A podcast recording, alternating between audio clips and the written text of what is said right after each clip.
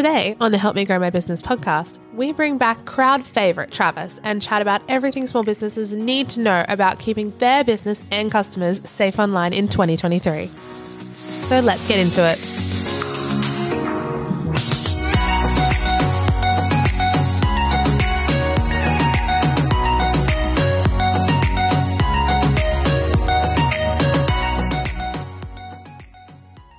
Okay, well, welcome back, Travis.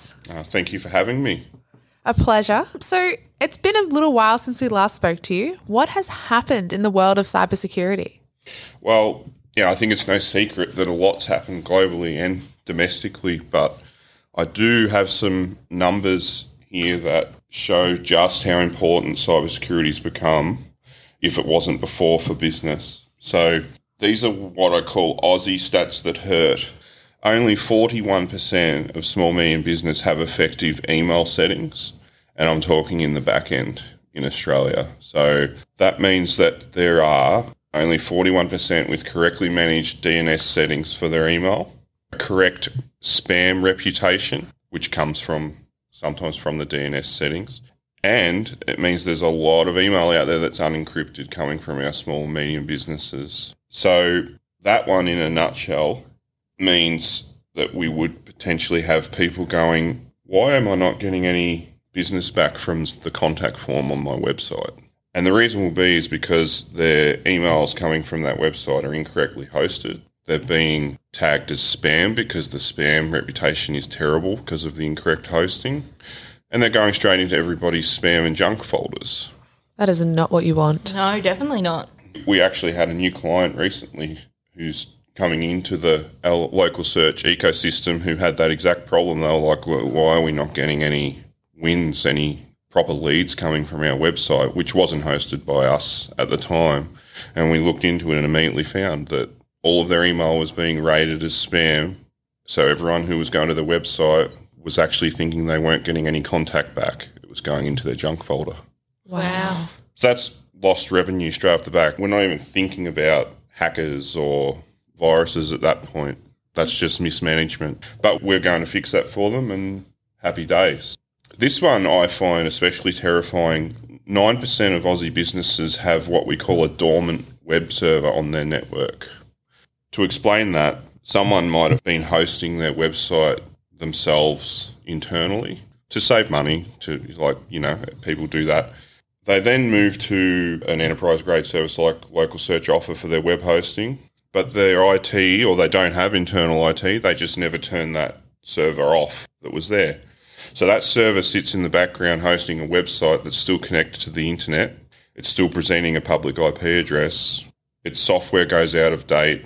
That means its software starts to become a vulnerability. It becomes what we call a jump box. So someone can hack their way into that vulnerable server. That server is on your network in your office and they can gain access to other things on that network from that dormant server. That's terrifying. Yeah. One step in cybersecurity is when you move to a new, better solution, you need to decommission. You need to set a time and decommission what was there previously or engage your IT professional locally to do that. So that's one that, and that these facts, by the way, are all from government investigation over the last financial year. This one's good too for everyone to know, especially because we know, you know, we're all dealing more and more in e-commerce these days. Only 28% of websites in Australia for SMB have effective encryption. What? Yeah. So we know all ours do. Everyone who's in our ecosystem that has a shop, shop front online, it's encrypted and we keep it up to date. But that means there are 72% of small shops that people potentially have built themselves using tools they found online, etc., to save some money.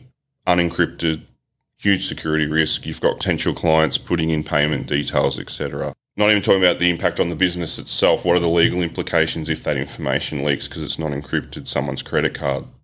As someone who shops online, is there a way that you can tell if a website's encrypted that you're shopping on? Yeah, so there'll be encryption notification generally down the bottom. Sometimes it'll say, like, this is protected by whatever encryption mechanism, whatever encryption company. Another one. have your site lo- hosted with Localsearch. You'll go to the ones that are hosted by us. But but like without pumping our own tires too. This is why these huge tech giants like Amazon, etc., are, are always winning because people go there because you know it's safe, mm-hmm. right? Yep. You know you can shop safely. So it's to the detriment of a small medium business that's trying to break into that economy, that online economy, to try and save money on something like their, their website hosting. It, it, it's it's going to cost you a lot more mm-hmm. down the line. Ultimately, you, it's about trust. You need to go to websites you trust. I always question anything outside of the big ones. Like I always will scrutinize it and go, well, do I really want to put any of my information in here? Yeah, exactly. Yeah, But if huge companies can have this happen to them, those small businesses who don't know any better and don't have those IT people behind them, it's it's really scary to think, isn't it? Terrifying. So in effect, it's it's actually easier and far more economical for a small medium business to manage that risk than it is for a giant company that has a huge global network. Yeah, exactly. You've got such a smaller attack surface to manage. You just need to throw that little bit of capital at it, and it can save you a lot more down the line. Spend a little to save a lot. Absolutely, and you get what you pay for, especially with web hosting and email. Uh, I suppose the thing to take away from this is if your website isn't quite where it needs to be in terms of security, it, you don't have to throw away and start again. You just No. need to get the right person onto it, and all can be fixed and all can be good again.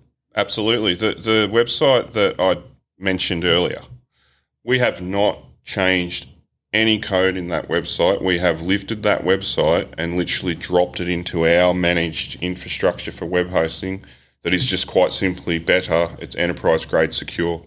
We have not changed their website. Nothing changed for their clients other than the fact that they now will receive the correspondence from the website. It won't go into their junk. So is this why hosting? When you look online, you type in cheap hosting Australia, whatever you're typing in, you've got two dollars a day versus up to a couple of hundred dollars a month. Is that why there's such a variation in those prices? Yeah, because you're getting what you pay for. The two dollars a day could literally be a hobbyist who's got a web server running in their home office or in the roof of their house, and it's just some way they've they've drummed up a little bit of passive income for themselves because they read an article online about how to host websites. So that's why it's so important to have that happening with someone you trust. Yeah, I suppose. And to find one you can trust, you should be checking online reviews. Yep. You could ask your trusted network of other business professionals in your area. you can get your local IT professional to scrutinise the the hosting services information. It'll quickly tell an IT professional if there's something fishy. I, I do have some more numbers, Oh, go for it. uh, which are more aimed at the small Aussie businesses, small medium. So financial year on year, there was an increase in final loss from cyber attacks in Australia. Last year, we were at around 70 million small medium business loss. That went to 98 million. You're kidding. No. So that meant it went from an average of around 50,000 per business that was attacked in damage to 64. Irreparable damage to a small business, a family business. There were 76,000 cyber crimes reported in Australia to the agency, the government agency, a 13% increase year on year. And those are the ones being reported. That's just the ones Yeah. being reported. People don't even know they're being attacked until the money's all gone. Yeah. There was over 25,000 calls to the cybersecurity hotline. Again, only those reported last year, 69 a day, 15% increase year on year. And there are estimated now that they've been doing some analytics and they've got a few years data at this agency. There's they estimate between 150,000 and 200,000 small home office routers and equipment are vulnerable to compromise across Australian businesses. So with how many people are working from home over the last few years, that's an additional risk to businesses. Wow. What sort of things should businesses be asking their staff about their routers at home in their system? So you want to make sure if you're working on a computer at home, it should have antivirus. Some people don't take a work device home to work. They, they're dial, they're coming in via the, a personal device. We want to make sure it's got appropriate internet with a good ISP, antivirus, firmware updates on their router, and when you're working from home, you need to treat that router like that's your money maker. That's connecting you back to your workplace that's paying the bills. So to me, it's a very becomes a much more important tool than just Netflix and Minecraft for the kids.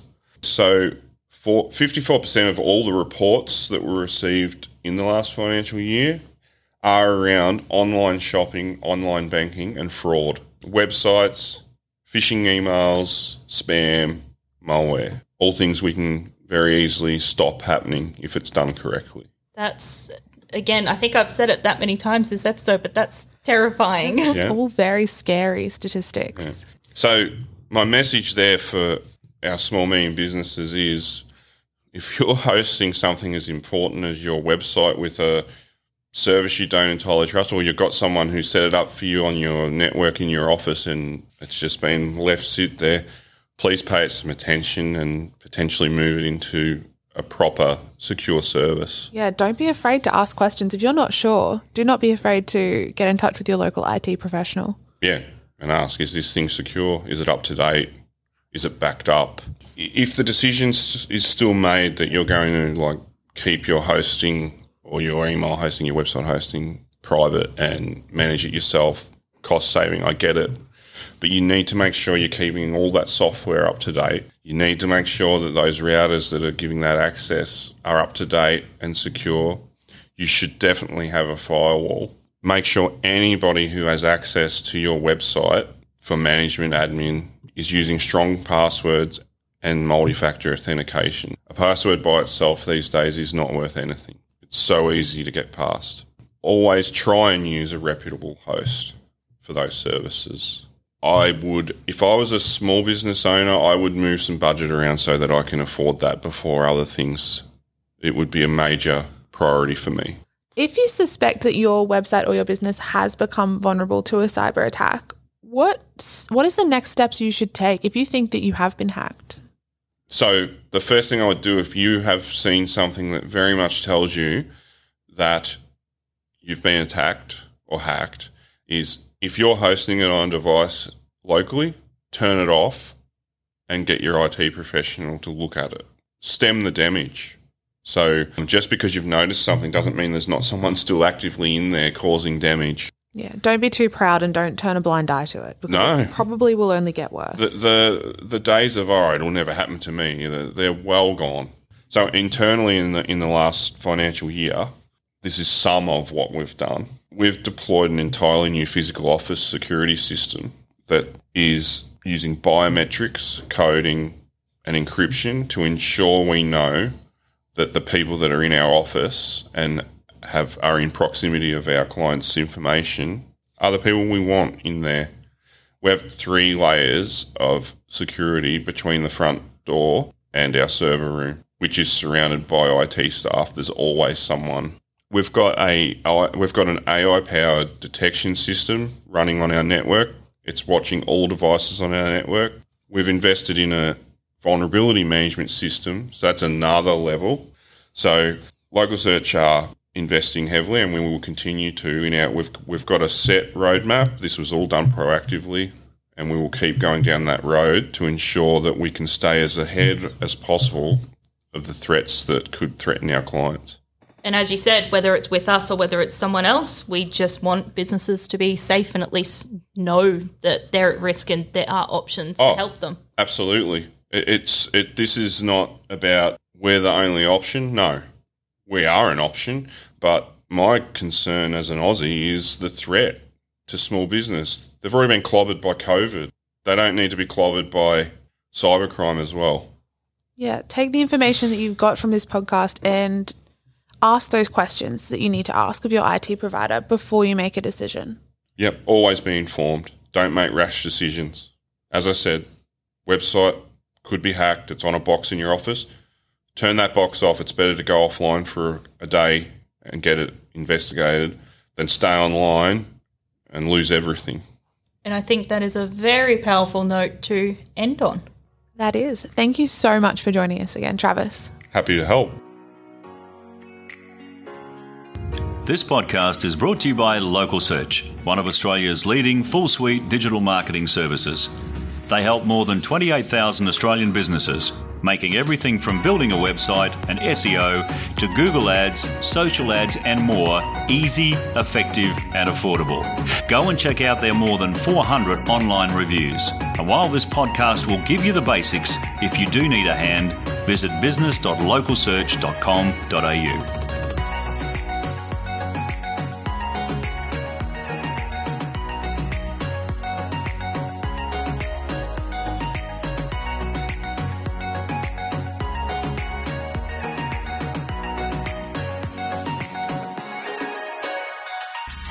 While we have you, We respectfully acknowledge the Yugambeh people, the traditional owners of the land in which we record on, and pay our respects to their elders past and present.